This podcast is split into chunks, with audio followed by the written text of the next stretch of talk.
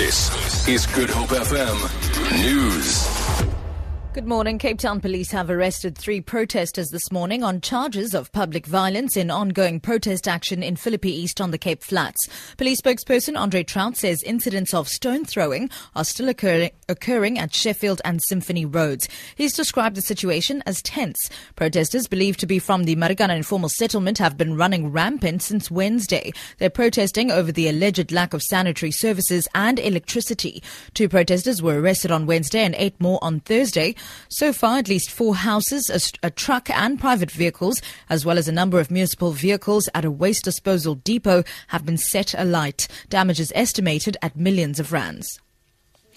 During her budget speech yesterday, Cape Town Mayor Patricia de Lille said the city is facing challenges in providing full flush toilets to the city's 200 informal settlements. She says full flush toilets cannot be provided to, among others, people occupying private land in areas of extremely high density and under power lines. Nearly 482 million rand have been pres- proposed in the budget for operational expenditure to deliver services in informal settlements. A further 827 million rand has been proposed for electricity networks infrastructure growth and refurbishment. The city's total budget for 2015 and 2016 financial year is 38 billion rand.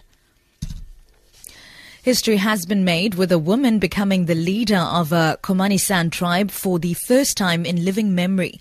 82-year-old Ouma Katrina Esau officially became the chief of the Western NU when she emerged from a ceremonial hut this morning, according to ritual. She was elected by the four communities within the tribe, the Roys, Kasi, Souls and Springboks, to be their leader. A motorcade is currently underway through the streets of Upington.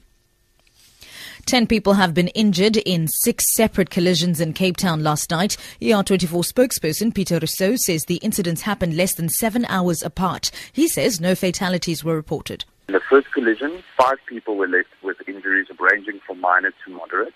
One person was thereafter left with moderate injuries after another collision occurred on Ottawa Road Thereafter, another motor vehicle collision occurred on Waterloo Road in Wynberg, left four people injured with injuries ranging from minor to moderate. Meanwhile, the N1 incoming before the Plattekloof off-ramp remains closed to traffic due to a burnt-out truck. The driver of the truck apparently lost control of the vehicle, hit a lamppost, and the driver's cabin burst into flames. No one was injured during this incident. Traffic officials say the truck has been removed, but the cleanup of oil and debris is continuing. And finally, two men have been arrested at a petrol station in Senaoane in Soweto for allegedly being in possession of three stolen vehicles. Johannesburg Metro Police say they made the arrest after receiving a tip-off. One of the vehicles has been identified as SAPS minibus taxi that had been stolen in March. The official logo of the SAPS vehicle had been removed and the minibus taxi was sprayed with white paint. For Good Hope FM News, I'm Sibs Matiela.